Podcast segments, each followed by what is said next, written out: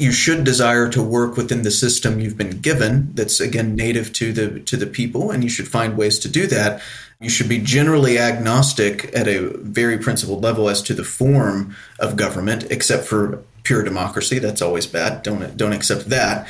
But a mixed polity is, you know, the Aristotelian ideal, and people don't often recognize the strong monarchical element of our polity. In fact, one of the strongest elements is the monarchical element. We just call it the executive, right? But it's the same thing. And we've seen periods of time in, in history where that element has been emphasized more than others for similar purposes to restore order, to reorient in many ways the constitutional order itself We've had several evolutions in this way.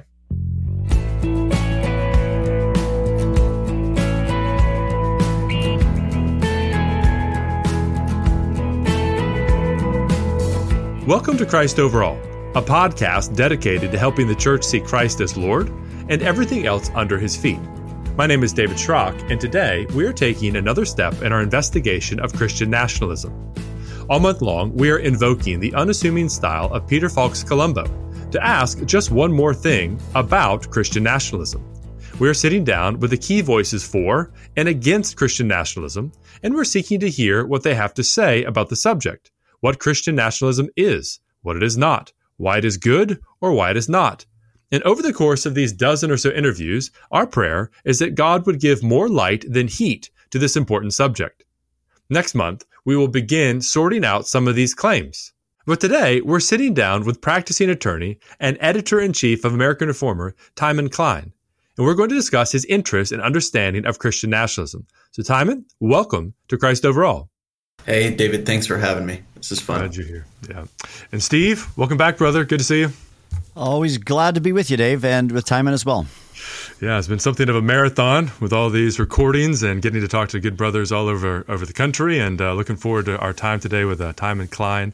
Timon, maybe just give us a little bit of background. I know that you have experience in law. You did some seminary at Westminster. You're now down in Florida. Tell us a little bit about who you are and what you are doing these days.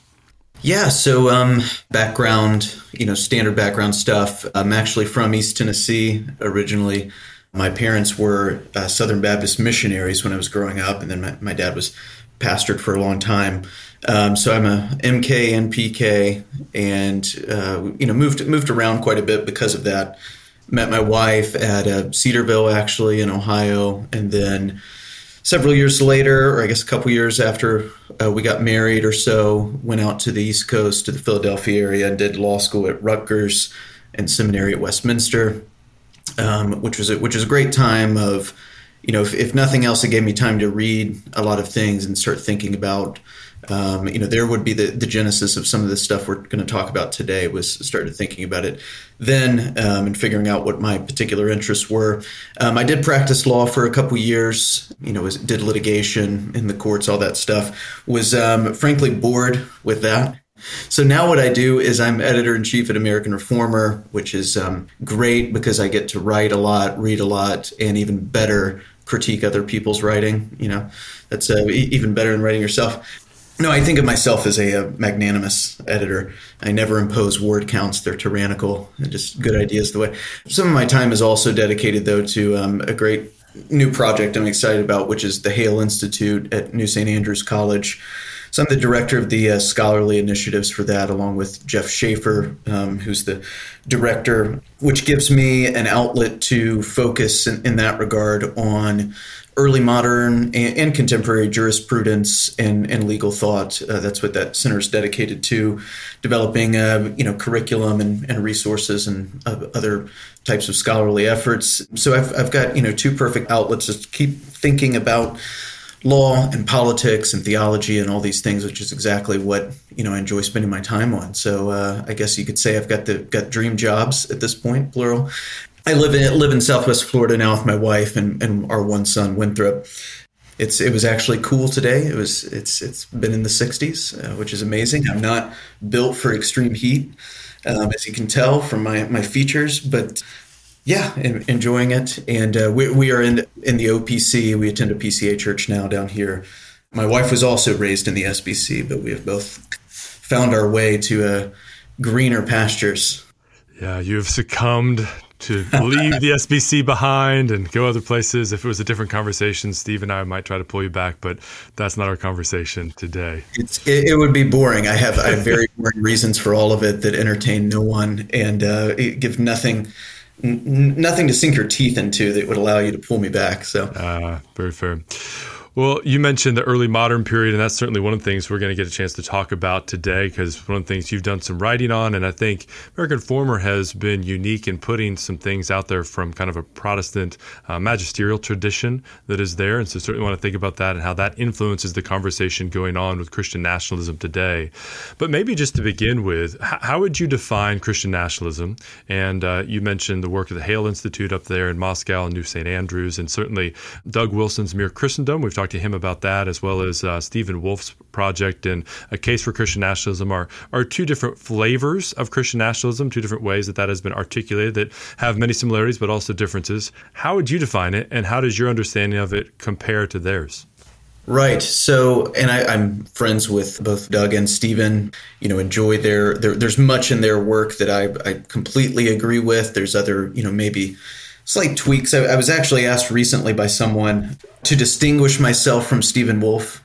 And my answer was I completely agree with Stephen insofar as he agrees with the Reformed tradition, and I disagree with him insofar as he doesn't. so, that, so it kind of shows you where uh, my interest in um, Christian nationalism and some of these adjacent debates, we might say, or even labels, uh, conceptual frameworks, as you already noted, this is not just American Reformer. It, it, of course, American Reformer is not taking on any any labels, but I'm I'm happy to call myself a Christian nationalist insofar as it's useful. I'm not married uh, to any particular label, insofar as it's useful as a heuristic to one assess and critique current political assumptions that especially predominate evangelicalism, and two, recover older, now discarded, I would say, political assumptions or outlooks that I think are better and offer correctives for many of our contemporary problems and to just provide more holistic and workable theories of, we could say, governance or even just political life generally.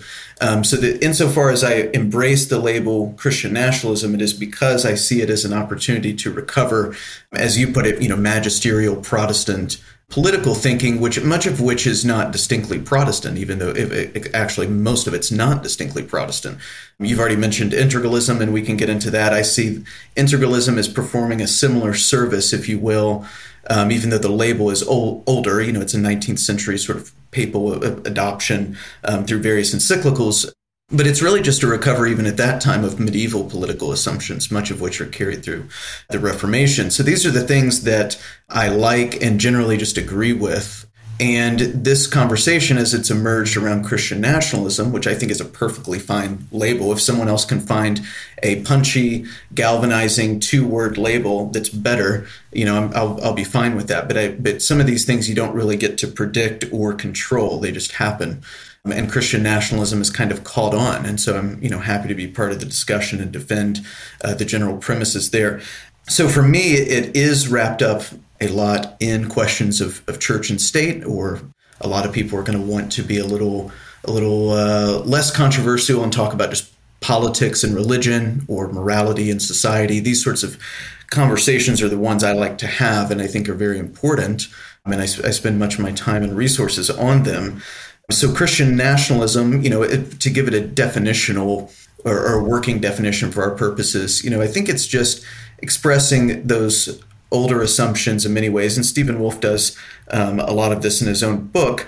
Um, and it's recognizing that every polity, um, in this case, you know, it's taking the nation as the the scope of a polity, and I think we we should talk about what that means prudentially and in the American context, historically and and presently but taking the nation as the scope of your, your assessment, every polity should be oriented to higher ends, higher goods, and most especially in religion, since it must reflect man's anthropology and ends that are found both in his body and his soul. So it's not he's not reducible only to the material. He has an eternal end and a uh, religious interest um, and a religious consciousness. So your politics, your polity itself should be oriented to those same goals that correspond to a truly human life, even if we can talk about the distinction between temporal and spiritual interest as they coincide with church and state, but I think it's this basic orientation that is a religious one and that this can't be denied. It is, in fact, everywhere the case. So this is being open about, you know, that fact. And then it is um, assessing what's the true religion, because of course, if you're going to be oriented religiously, you should be only oriented the true one, and Christianity is the true one. Therefore, the polity, the nation, um, should self-professedly, in a certain way, primarily through its law and policy, demonstrate its orientation to that true religion as a guide and um, conditioner of all of its activity, um, including even what we might say are, are modes or vectors of, of soft power, which you know have to do with societal stigma and customs and all these sorts of things. So that would be my basic approach to you know the the uses of the label, what it's what it accomplishes, and again, I think it's it's a good one, um, but it's really sort of like political parties. It's only useful to me insofar as it's a vehicle for ideas, and those are the ideas that I primarily find in uh, what you call the magisterial tradition, which I think is a good label for that. But that, of course, extends, in my opinion, up through the 18th century. And you can still see that in inheritance alive and well and active, even in, in our own country. Um, so we can, we can get into that also. But that's the uh, very not brief explanation of, of what I think about the label, I guess. Well, I hear in that kind of response both Stephen Wolfe and Doug Wilson. I think Doug, maybe on our podcast or maybe someplace else, talking about the usefulness of the term Christian nationalist. That it's something that with three minutes or less, you can define the terms that are there. What a Christian is, what a nationalist is, opposing that to globalism, opposing that to tribalism. That there's a usefulness that is there, but then also something a little bit more kind of concrete, and that you know Stephen's definition related to the totality of national action consisting of social customs and laws procuring both earthly and heavenly goods. You mentioned just the way that that relates to body and soul. And so all of those things are beginning to be at play and thinking about the political structures of the polity that we have. And, you know, certainly those are the, the types of conversations from what we have had what we're going to talk about today. You mentioned two other things, though. I'd be curious for you to kind of develop this further. You mentioned the usefulness of this with regards to critiquing things related to political theory or public policy today and recovering those from the magisterial Protestant tradition. Let's go back in time first. What are you wanting to recover from that magisterial Protestant tradition? It's a good good question. What I would basically describe anything I want to recover as being decidedly conventional up until not very long ago. You know, I, I, never describe America as an experiment because I like to live in a country, not an experiment, not in a lab somewhere. But there are experimental elements that have now entered our, our political life that, um, historically speaking, have not had a long run uh, don't have a long track record, but are usually assessed as being very successful now, and everything that came prior to be unsuccessful. Um, whereas the the uh, scope, uh, time scope of the the ideas now considered unsuccessful is much longer, and in fact more successful if you just assess it at a basic political level. So I would anything I'm I'm talking about are not um, as I see them fringe given the proper historical scope, rather conventional. And these would be ideas that, again, the, I don't think the magisterials innovated in, in this in most of these regards, other than adjusting a few things for ecclesiological purposes. So to, to begin, you would say, you're, you're, which I've already hinted at some of this, when you approach politics, you need to uh, which is just our life together, right? This is this is basic Johannes Althusius stuff of, um, you know, what he would call symbiosis, which is just how how you live together. Um, so you know, politics shouldn't be overthought. This is uh, very basic, and you can adopt, you know, from Aristotle and everyone up. It begins with family life, and it moves into the interactions of family, and then the cities and and these sorts of things. That's your that's your prehistoric narrative of how you know politics develops into larger units. But when you approach these things, you should be respectful of the things you are dealing with, namely human beings in those relationships. And you should recognize the true anthropology or metaphysics involved there. And you should try to construct your polis around those truths in a way that promotes flourishing, uh, the common good, these sorts of things. And those would all be ends based politics um, that would have been very conventional, not even 100 years ago, uh, to say you must begin with the end and you must consider the nature of the things you're dealing with, which are which are people and families and these these relationships. Your focus is on getting to the ends in view for the betterment of the, of the subjects in view. So that basic political outlook, I think, is now discarded or not in play whatsoever, I guess you could say. The liberal order, the liberal approach to politics is oriented fundamentally differently, in my opinion, and we can we can talk about that. So the first part is the orientation of your your political life, and as I said, that includes not just temporal or earthly goods, but even the highest goods that mark man's you know final destiny. So this basic orientation, um, which should then guide anything that comes out of that in terms of your means um, for achievement of order, stability at a most basic level, or promotion of true morality and uh, you know encouragement of, of true religion and these sorts of things um, are all governed by this initial orientation that I think has been lost and it, it shows in many ways um, because things that should be valued are not valued and emphases that should be emphasized are not.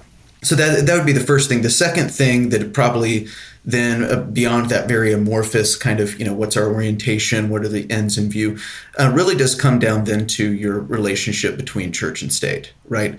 As you move into you know the development of your your political structures and your the necessity of law arises the need for enforcement and judgment of those things that accord with both of man's ends and both parts of his you know dualistic being which is body and soul you have to then think about how those two institutions relate of course right? And this is really, I think, in the Christian nationalist discussion where most of the consternation comes in. I don't really think it's even if people aren't adopting those those more general ideas about the orientation of, of politics um, at, a, at a basic level, I don't think that really offends people. I think it's when you get into, okay, well, how, what are the means by which these ends and the good of man is accomplished? Um, and how do we, how do we mediate uh, differing views of how that should be accomplished, and so on and so forth. So uh, the the relationship between church and state is being fundamentally complementary, of course, you know, in, in many ways, depending on which which kind of expressions you're choosing from the magisterial tradition, you might have very little distinction between the two at all, apart from a distribution of labor within the polity, right, which within a Christian polity. Or you could say a, a distinction between jurisdictions that are necessarily overlapping according to juridical competency, but they share an orientation in the subject matter, which is the people, as well as the ends, both both powers, as they would, would typically be called before we start talking about them more regularly as church and state. Both temporal and spiritual powers are both oriented to uh, the good of man, and this includes the highest good of man. And but they have differing means and competencies for uh, pursuing those ends, and so they should be in unity. It should be a um, you know, the diaconal sort of relationship between the two is something you know, like George Gillespie would describe them as being coordinate, something like this. And so it, it expresses or, or, it looks to a more um, comprehensive view of the polity.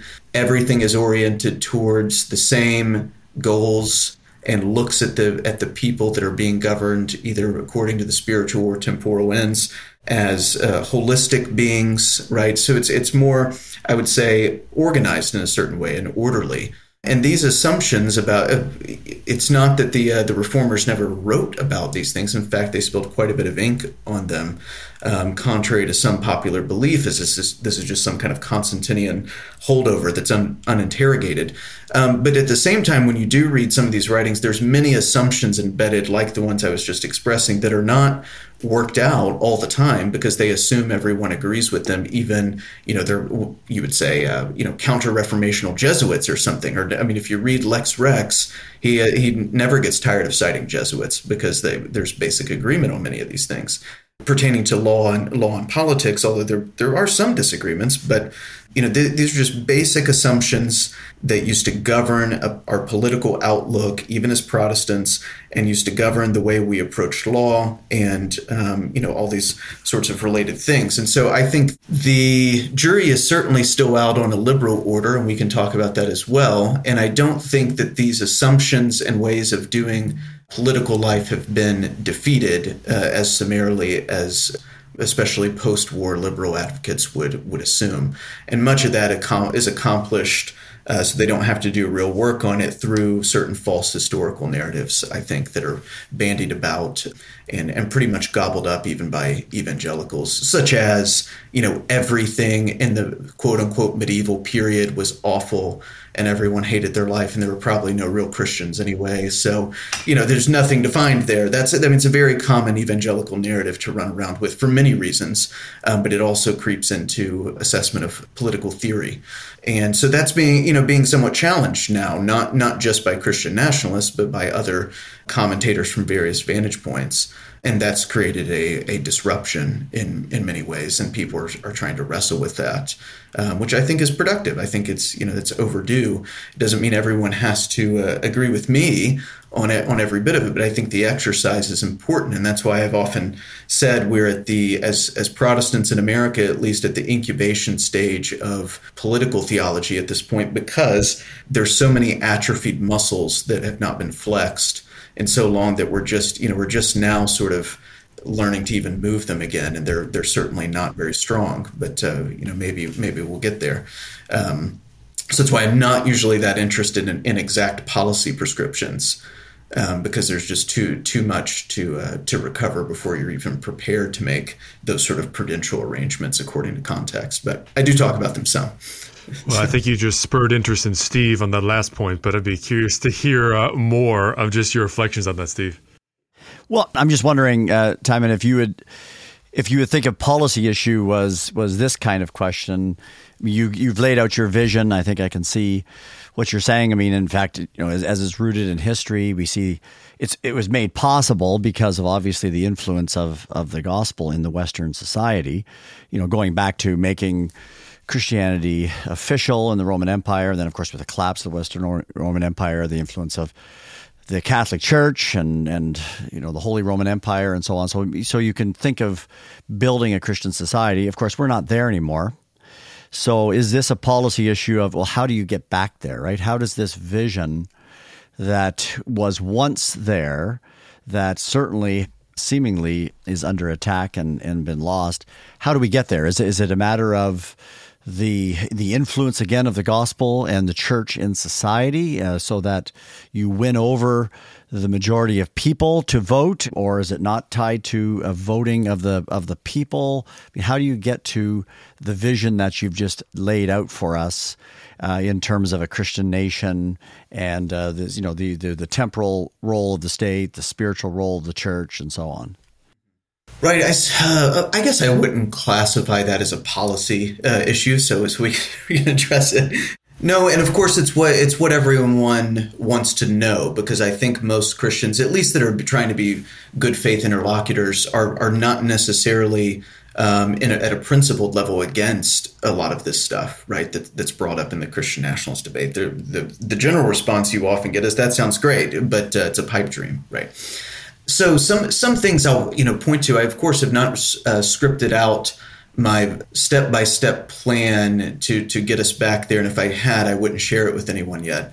Uh, right, so I uh, wouldn't want to give that away because I want full credit for restoring America, you know, as a as a Christian nation. But you know, some things to notice about political life, even in America, and we'll, you know, I assume we're in the American context here, is things do change much more rapidly than are usually noticed, and they usually happen. The changes as occurred before anyone's aware that it's really occurred. And so, and it also does not require typically any kind of real majority to do so. And I think you can look at things um, that are very recent, like gay marriage, um, you can look back before, you know, Dobbs to abortion. You can look at these things and notice that people we would say are our political opponents for these purposes are very astute and motivated to make change happen very quickly, very rapidly, without really any massive amount of buy-in or sort of changes of heart in the you know in the country. What you really need is is you know some kind of level of disinterest and apathy,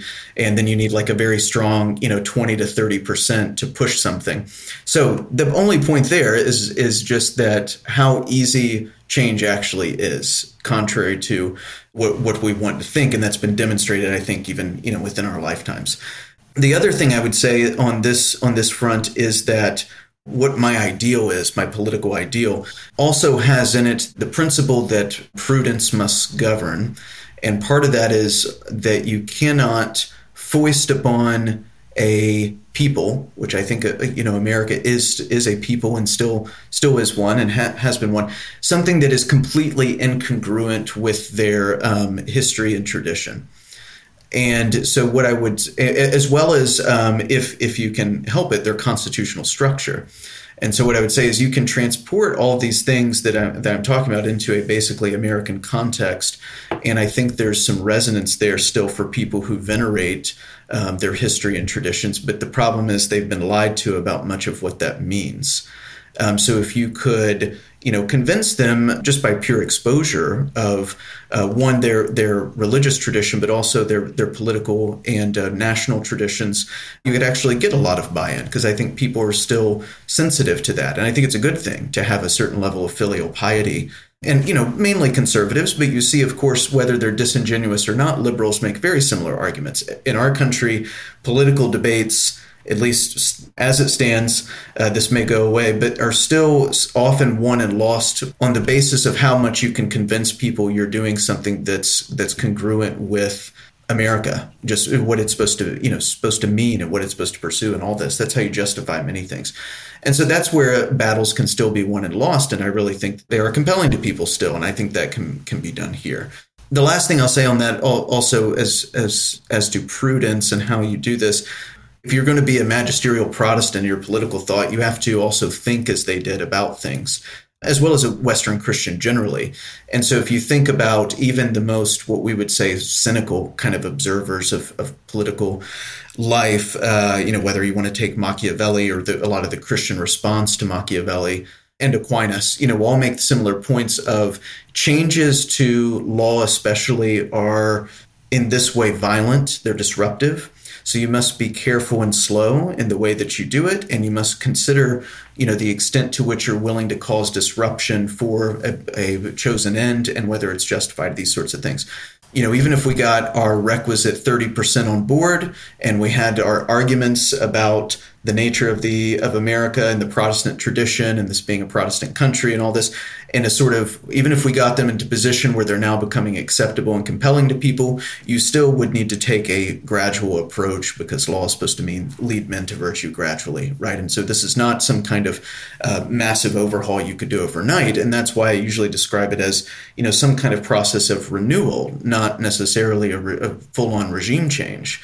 Um, but I think it's it's still not too late to try to first reinvigorate the political thought of Protestants who still dominate the country, and then try to um, you know move through through various political means, meaning both both law and policy as well as public arguments, and as I said before, you know social stigma very powerful. Um, you can develop all these things without needing a total overhaul and can introduce real uh, renewal in, the, in that regard. I think that's possible. Um, so in terms of the policy of how you implement it, I think that's it's it's doable. It's within the realm of possibility.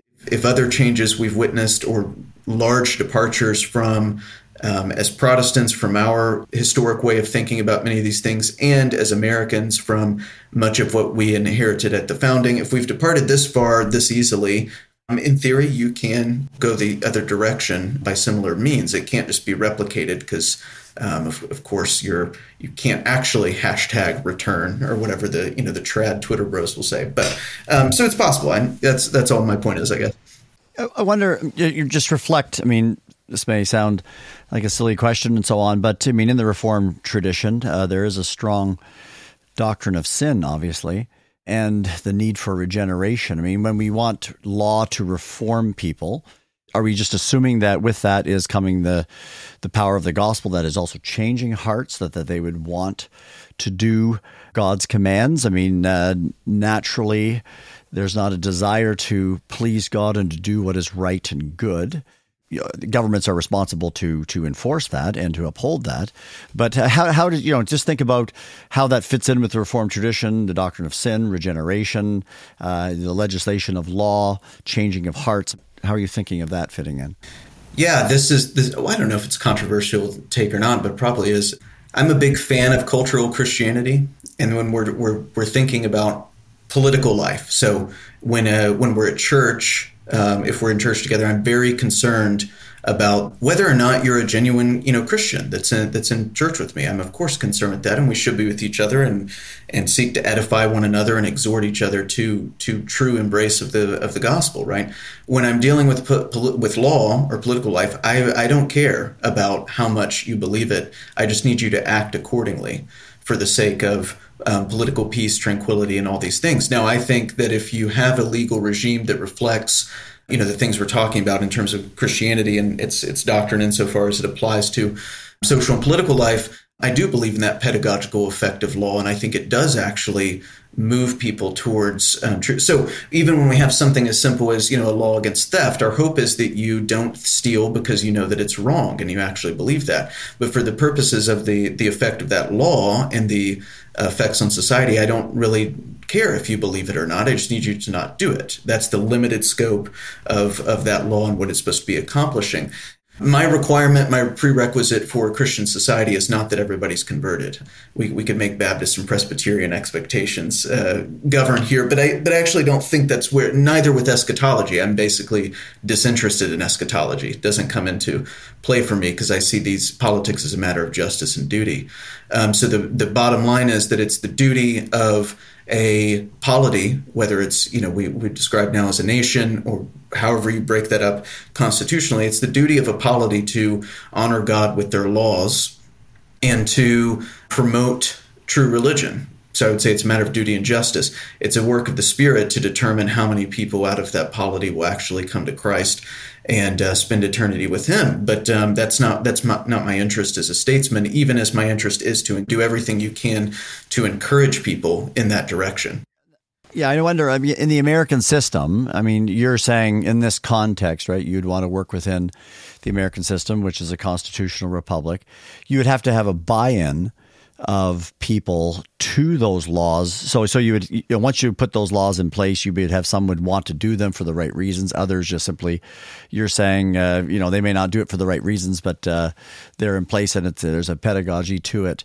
But you'd have to have the initial buy-in uh, to that. So, would that not require people to want to value those laws, even to get them in place, and, and that would require in a vote, right, majority of people to do so, unless it gets imposed from without type of thing. Yeah, and and this is where I would bring up the you know uh, something that that uh, people really need to get serious about again is is the federalist polity, right? In the way that it was originally meant to work, which is this would be your focus here would certainly be state level operations, I guess you would say.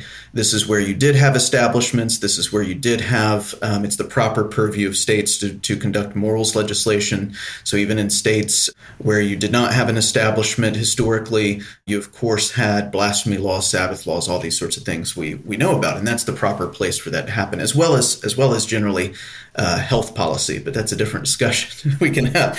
So, to that extent, your political problem is is changed a little bit because you have a smaller constituency and presumably more pockets of homogeneity. And in fact, the goal of uh, another goal of politics should be to foster homogeneity, not heterogeneity or diversity. These are not actually these are political problems. They're not actually things that should be pursued for their own sake, even though they're just always a fact. So your scope is, is smaller at you know your state level, which is part of the design of the of the country. In fact, for these very reasons, a diversity of religious pockets and establishment and historic traditions. And I think as people, you know, we talk about self-sorting and all this, and we see that happening now for different reasons, although they're not disconnected from morality and questions of religious life. I think. But the point is, you could you could find um, you could imagine a certain you know American map where you do actually have policies in certain pockets of the country tending more towards things traditionally. You know, if we think of establishment as like a bundle of sticks, some of those sticks being put back in, in the bundle in certain places. So I don't think it's and and over time, my, my point of these, you know, the effect of law, and we see this now, you know, what's the real effect of of Obergefell? It's, I mean, no one, well, maybe one person in like Kentucky went to jail for this, but it's, uh, you know, no one's really, it, that's not the point. The point, and it wasn't even the point that you needed this, uh, this sort of massive buy-in, even though states were tending that way um, on their own. The the effect was a pedagogical declaration to the extent now that like the, a gay marriage debate is is boring. No one's even talking about that. It's over. It's a it's a foregone conclusion now. And I think we underestimate the extent to which that effective law is very impactful um, upon cultural preferences and assumptions. And so I think you can, I think, but I think that's inevitable and legitimate. I think that's just how it works.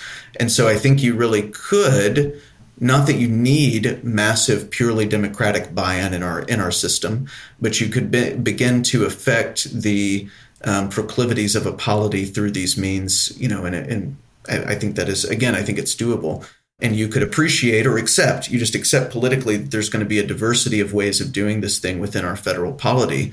And that's just the way it is. But you could still establish your more Christian leaning or even denominational specific laws eventually in a state, just like it just like it used to be. Having to deal with popular opinion is not a problem unique to the to the Christian nationalist project, right? It's always a problem. So I don't I don't see it as disqualifying. So, Timon, if I kind of summarize something of what you're saying, so you would be for establishing Christian laws of morality, we might call the second table of the law, but it also seems like you would be for establishing the first table of the law as well. Is that fair to say? Yeah, totally fair. Would would you enforce them in the same way? Would there be the same kind of coercion for both of those? Help us understand how you would see both of those at work. Yeah, his, I mean, historically, of course, most um, bifurcating the two tables uh, made no sense. If the Decalogue is the summary, inscripturated summary of the natural law, then it's the basis for all human law, and everything must be agreeable, you know, thereto. It also doesn't make much sense to me that you can detach the duties of each table from one another just because one is, as we would now say, you know, people want to distinguish one's to God and one's to man. I don't see how you can do justice to either of those without justice to the other. And indeed, people who advocate only for second table enforcement still predicate all those arguments on something at some point about the image of God and, and, and man and these things and uh, the nature of justice and all that. I don't see how you do that in this in this sort of almost schizophrenic way of where you break up uh, these duties and this law. So I, th- I think that yes, it's perfectly and, and certainly just on traditional grounds, it's perfectly legitimate to enforce both. This would be the basis in many ways for things like blasphemy laws and whatever else you want to say in, in that way, however you want to expand that kind of thing. Um, there's also always a um, civil argument for laws like that that that um, do not allow you to revile, you know, the the predominant religion in public. Um, and these, this would be the rationale of courts um, in in the uh, antebellum America on blasphemy law cases. Is uh, this is inherently destabilizing and damaging and, and bad and immoral um, to to have. So I think also for Christians to readopt a category of law that is purely moral. I was talking with someone about this the other day. You know, you will hear conservative arguments for something like banning pornography because they'll list the things like it's uh, it's connected to human trafficking, it's it's harmful to minors, oftentimes these things, but never just a straight up moral argument of it's just wrong and it's obscene and it's bad. Now, I don't think this is that outlandish to people uh, actually, because you even have we would say secular non Christians who have developed uh, you know, on their own, a sort of category of psychological harm, recognizing that there's something beyond mere physical or material harm that is actually relevant and actionable. And I think um, in their own unlearned way are, are noticing that there's um, there's a soul, right? There is a psyche, and that the harm can be inflicted upon it as well. And that would be done, we would say, in a in a Christian polity by reviling the you know the true religion, which you actually want to encourage people to do that for their good and the good of their soul. And there's always an argument I'm very fond of from Richard Baxter, where he basically says part of the reason you have what we'd call religious laws is because most people are really pliable and are easily bullied is basically what he'd say. And it's the job of the of the good magistrate to support them and remind them that it is good to be a Christian and um, that, that, that they should do this. So to set an example in this way, and for the laws to to um, encourage them to do it, because there's going to be many other forces that try to discourage them from doing it. And so that's it's a more paternal, you know, kind of argument, but I think it's a, a good one and that goes along, I guess, with cultural Christianity. But yes, I would I would enforce both tables. I'm actually fine with um, just complete established church in principle. I think that's, that's perfectly fine. Yeah, I have a historical question I want to ask, but first I want to ask Steve something. So, and this kind of goes back to a first principles that you mentioned there, where you have the orientation of life together and the family, the city, the nation, all the rest. And what should be established in the polis and the polity is both earthly and heavenly good. So, if I understand you correctly, it sounds like that the nation itself or the political entity, the the king that's given the sword, if you will, whatever jurisdiction that is, should be coercing, should be encouraging, should be fostering something for heavenly good. Steve, what did you think about that? Is that the role of the state to do that? And maybe this is one point of difference that we would have. Yeah, that's the billion dollar question, isn't it? So, uh, obviously, where the, some of the differences lie, I'm a bit more hesitant to put the state's role in that position now that we live in this place of redemptive history. I mean, much of what is being said in terms of the application of the Decalogue in terms of the first and second table does apply very well to to Israel uh, as a nation, as God's people. I'm not convinced that uh, myself, but that we're here to talk to Timon about his view here in terms of uh, the role of the state now and and then the role of the church. I mean, I'm just wondering with that enforcement of the first table Timon, and would you then say that in America, if we could get to this position, uh, what about other religions? Would they be allowed in with immigration? Would you have religious freedom? It seems to me that if you have no other gods before me, that we would then have no ability to have anyone. I guess we could say within the broader Christian, Eastern Orthodox, Roman Catholic, Protestant, and that would be primarily it. Is that would that be the vision of then, say, America returning to a proper sense of a Christian nation? Yeah, I'm a I'm an advocate of what I would say is the traditional uh, concept of tolerance rather than what is it's not that there's anything inherently wrong with the phrase religious liberty but but all the baggage it kind of carries with it now that I want to chip away at. So the having an established religion wherein the the laws and you know the government itself is in some ways deferential to the the teaching of the church and at least wants to protect it. Um, so you know when when franciscus junius says you know that's the job of the magistrate to lead the people to the eternal gates of salvation he says he's doing that in conjunction with the church and by protecting it and promoting its its teaching and doctrine of scripture right? So it's not that he's taken over the the keys um, or anything and doesn't have any role in administration of the sacraments, preaching, or, or the, the, discipline uh, within the church. But he's he's pr- supporting it, um, you know, to the hilt in this in this scenario. Having that that preferential treatment and that is, that establishment, which can look many different ways, doesn't negate a, a mode of toleration either for dis- dissenting factions um, which I think are just a reality. I don't think you can actually eradicate that. And I don't think you can use tyrannical means to accomplish uh, good ends. I think those are contradictory. And so I um, would be perfectly fine in a polity where there's um, even you know large contingents of, of minority uh, groups that are, are dissenters, um, and there's no need to you know run around killing them or something like this.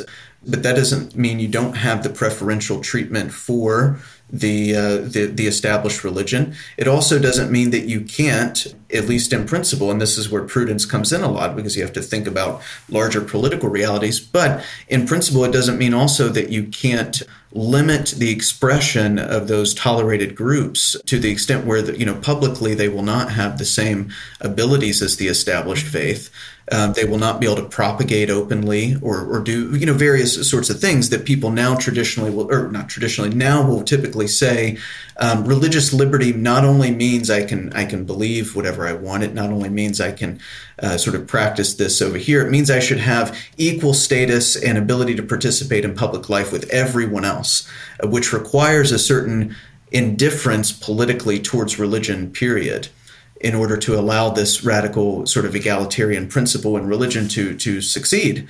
Um, and I think that that is a is a big problem. It's actually the the solution Jefferson proposed um, to religious factionism and, and said, you know, you can't mediate between these various theological traditions. The best thing to do is for us to be to ignore them so that they'll die because they'll have no public importance. I think it's basically been accomplished.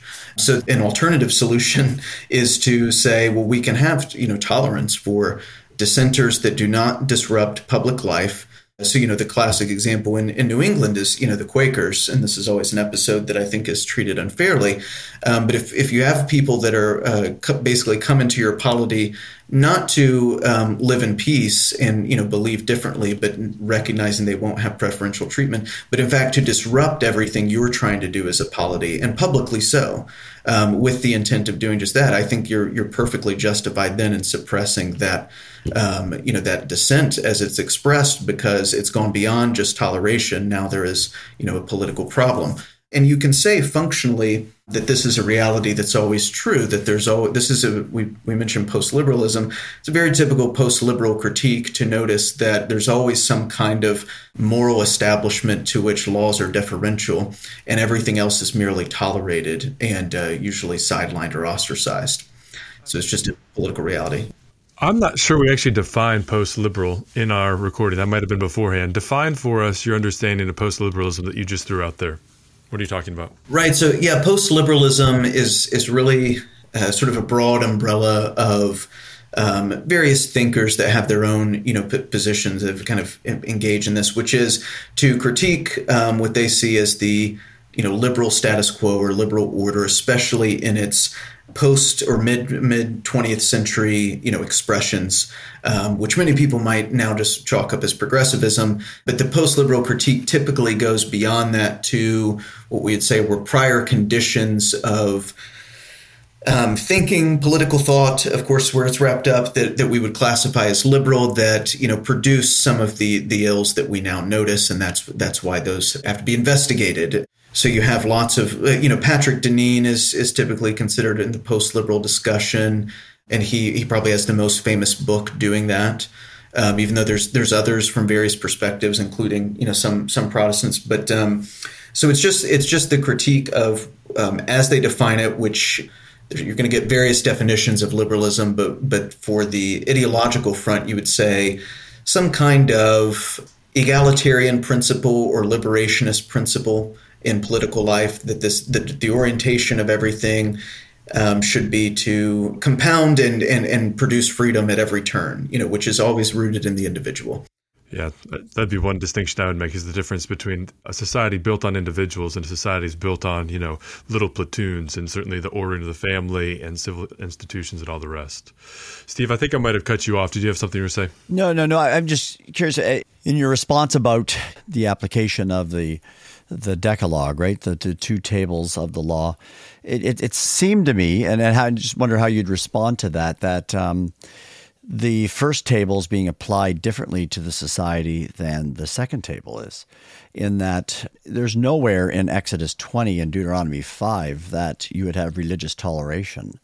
So, some kind of difference is going to have to be made between the use of the Decalogue under Israel and then its application to us, you can elevate it as moral law, natural law, whatever you do. But as it comes over to where we are in redemptive history, some kind of difference is going to have to be made. So even when you say, have no other gods before me, in the Old Testament where that's given, uh, that's functioning in a certain way that doesn't seem to be functioning in how you are applying it, right? You wouldn't say, well, if you go kill somebody, then we'll have toleration towards towards that or something like that. So it just it's just how would you respond about how you are drawing from the biblical warrant for the role of the state, the role of the church, the, the application of the Decalogue, and so on.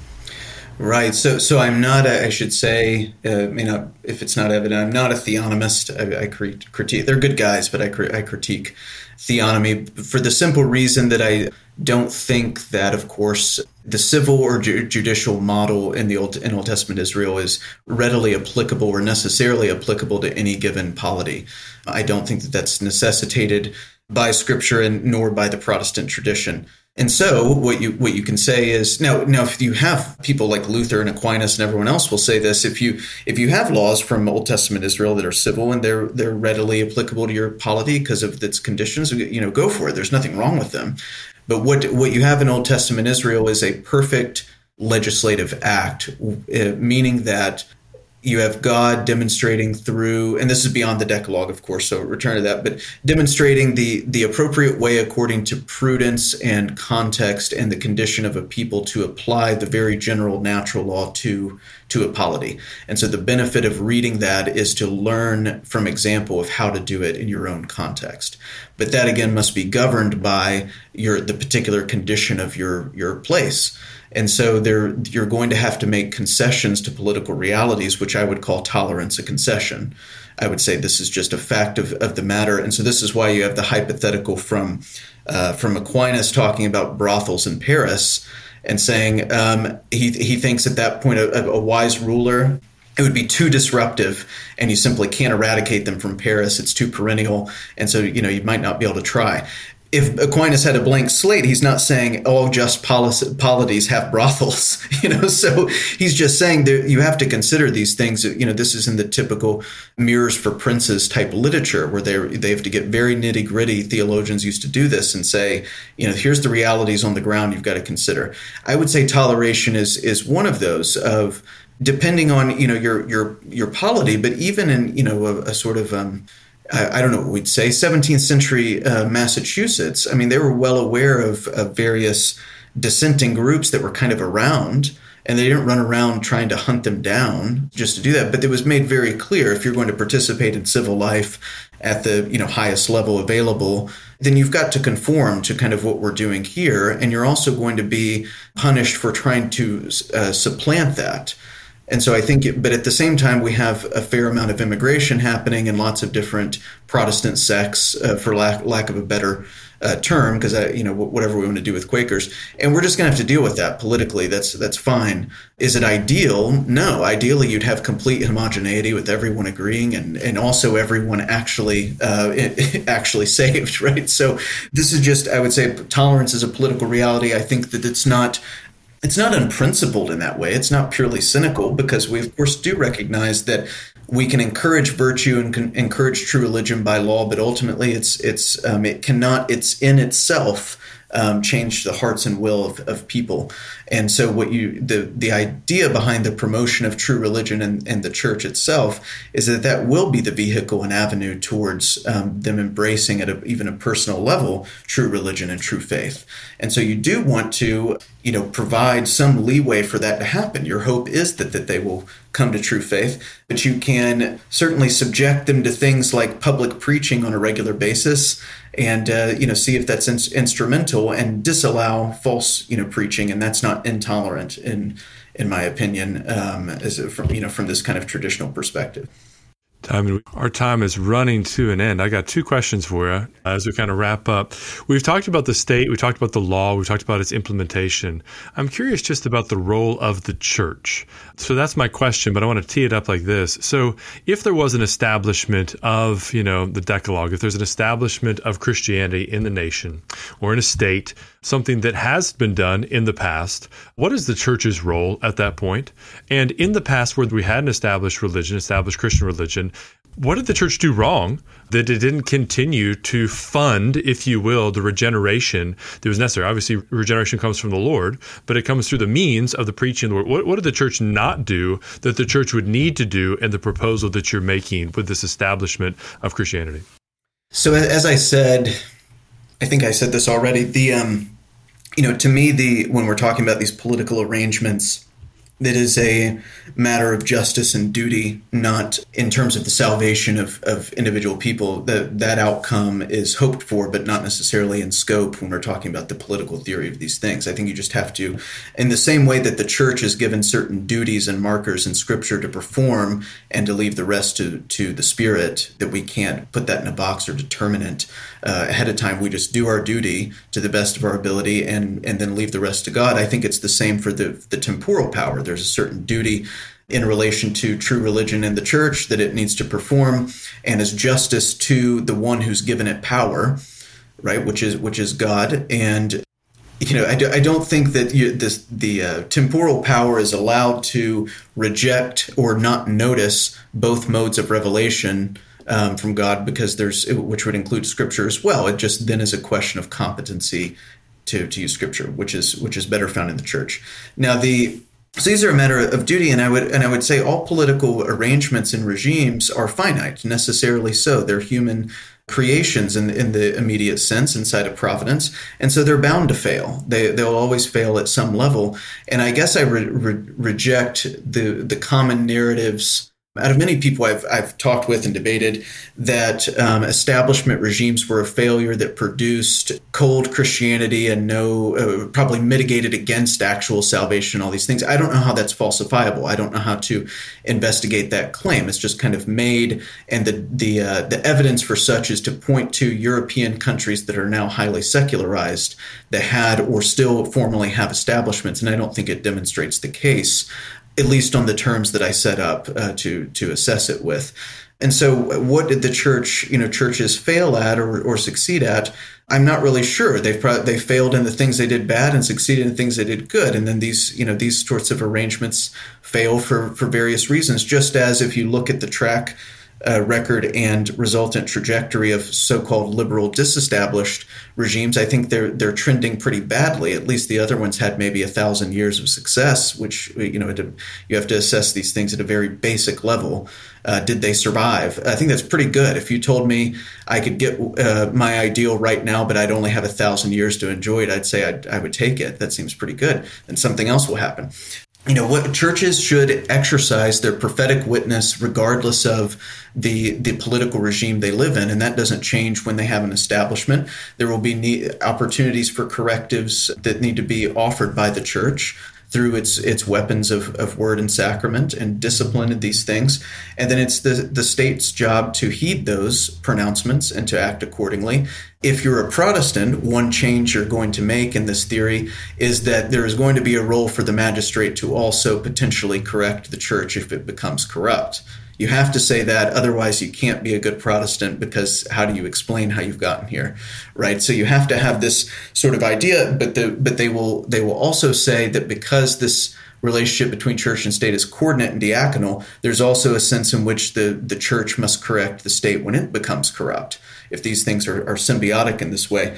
And so I think I think those duties for the the church, though, since that was, was your question, transcend any any kind of context. I mean, even now, the church should be exercising itself publicly that way, and we don't.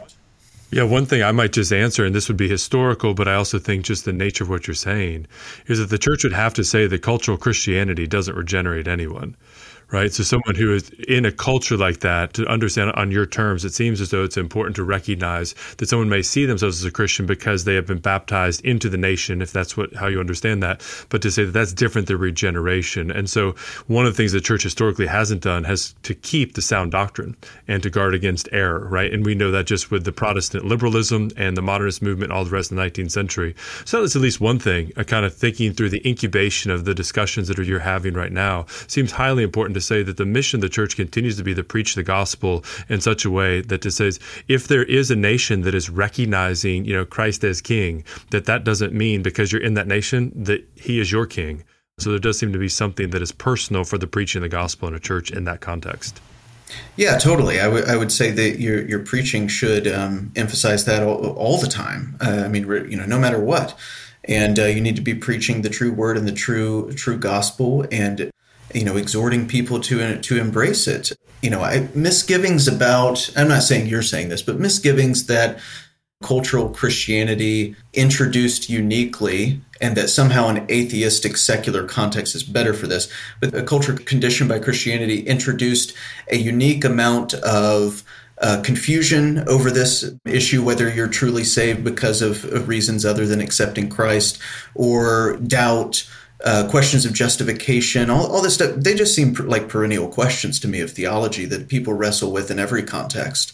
So I don't see it as a unique threat in that way, but it is something to, to always be preaching. And, and people today, even as, as cultural Christianity, so called, is on the downslope, I think they'll they'll still wrestle with that. Maybe it's because they attend church that they're Christians and not really because they've accepted the gospel. Maybe it's because, you know, they do good works because they have a good family, whatever. You know, these are always there's always avenues for people to acquire false hope that's not sound. So I, I, don't. I think it's on balance worth it to uh, you know to have to preach against. What a, what a great place to live, where one of your biggest problems is to preach against how virtuous the country is, and that people should remember they really need to accept Christ themselves. I think that's a pretty good problem to have politically. Last question for you, Timon. So, and this is kind of just a what time is it now? Question, thinking through. I mean, you talk about going back to, and I know you've done some writing, and Stephen Wolfe has done this, and you've kind of supported him thinking about this idea of a Christian prince. And some of the Protestant magisterial understanding goes back before the founding of our country and would see, you know, the power that is being given to a king to be able to lead a nation towards righteousness and all the rest. But we also have a founding, as, as Steve was saying earlier, of a constitutional republic. There are founding documents that are there. What do you see? Do you see a situation that today that we are beyond the Constitution? There's, I mean, there's so many ways that it seems to be undermined by what is going on in Washington D.C. and other places. Have we gone beyond that? Are we trying to return to that, or are some of the things you're thinking about this beginning of this incubation stage for something else that comes beyond that. Certainly, we don't hope for the total collapse of our, of our country, but I'm just wondering the kind of conversation you're thinking that it's at the beginning stages, political theory. Are you thinking about ways in which to bring about, as you said earlier, I mean, not a revolution, right? There is a restoration that would be moving, you know, more incrementally, but just trying to think what time is it and, and how do you see that conversation leading to what comes next? Right. So I think, like, uh, this is something I, I say frequently we'll just say the the founders. We of course know it's more than like five guys, but so so I don't have to drone on for too long. I would love for us to be able to think like the founders did about, about politics and get beyond just parroting curated quotes from what they said. And the founders were excellent statesmen.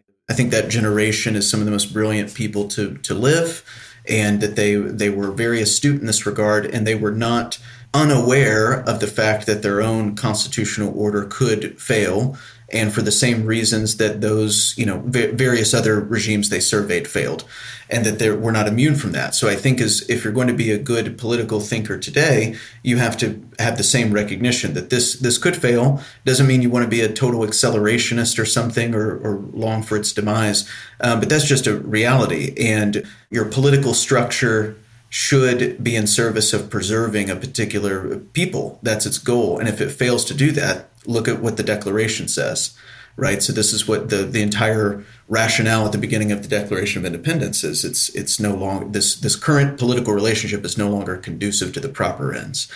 So that that's that. On the on the other hand, recognizing that could happen and it'd be a lamentable future is is one thing if you're you should desire to work within the system you've been given that's again native to the to the people and you should find ways to do that you should be generally agnostic at a very principled level as to the form of government except for pure democracy. That's always bad. Don't don't accept that. But a mixed polity is, you know, the Aristotelian ideal, and that's um, people don't often recognize the strong monarchical element of our polity. In fact, one of the one of the strongest elements is is the monarchical element. We just call it the executive, right? But it's the same thing. And we've seen periods of time in, in history where there's that element has been emphasized more than others for similar purposes to restore order, to reorient in many ways the constitutional order itself. We've had several evolutions in this way.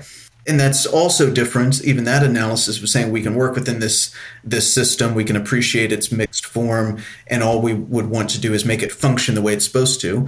Um, it's another thing to make, you know, Stephen Wolfe's argument, and when I wrote a review of that, that chapter to say just in principle there's also nothing wrong with talking about uh, you know the christian prince in the way he does. In fact it's very conventional historically speaking.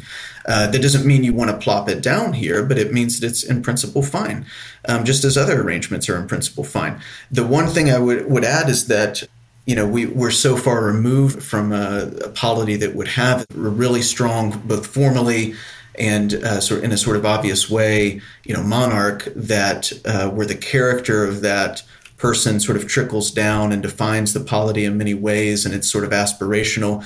We're really far away from that. and it, it, does have benefits to it, I think. But as as Aquinas would have said, monarchy is like high risk, high reward. Democracy is low reward, high risk, and you know aristocracy is like middle of the road. So it depends on how much of a betting man you are. I think the mixed form is is the best form uh, for the same reason the founders did, and I would like for it to function the way it's supposed to. But it's been subverted in so many ways, and having predictive analysis about what will happen it should not be rejected, in my opinion. There's been far too much hysteria, I think, around that kind of exercise. Um, I think it's very fruitful. Um, and no one is saying, you know, they want to uh, usher in a dictatorship tomorrow or something just because you're recognizing the merit of, of monarchy or something. Um, so anyway, that's that's a roundabout way of saying I'm, I'm not sh- I'm not sure what to think about all that all those reactions, but it does touch on something which is interesting to me, which means most people politically aren't thinking soberly, uh, because our founders were perfectly happy to engage in this sort of thought exercise and think about how do you how do you establish a good polity. So I just want it to be healthy. Well, that's why we're here. Spent the last hour thinking through these things, and hopefully, it's been uh, again more light to help us think through these things. Steve, any final thoughts? Great discussion, uh, Timon laying out uh, your view, and obviously a lot of commonality with many, but also some differences. And, and you've clearly given us uh, your vision and version of Christian nationalism. So we, we thank you for that. Thank you guys for having me. Yeah, it's been a joy, brother. Stephen Timon, good to be with you today. And friends, thank you for listening today. All month long, we'll be offering interviews on the subject of Christian nationalism. These interviews include church historians, theologians, and pastors, all of whom are listed on our website. Our aim this month is to provide definitions and clarifications from all those who are pushing for and pushing against Christian nationalism. Next month, we'll begin analyzing some of these arguments and offering many articles and essays outlining a constructive vision of church and state. Until then, enjoy the podcasts. And if you find them helpful, please pass them on to others. You can also subscribe to our podcast follow Christ Over All on Twitter, or reach out to us by email. Our ministry depends upon the generous donations of friends as well, and we would also accept your cheerful gift as it helps us to continue to bring these resources to you for free. All of these things can be found at our website, ChristOverall.com. For now, wherever you stand on Christianity and culture, church and state, Christian nationalism or not, let us remember that Christ is Lord, and so in all things let us exalt Christ.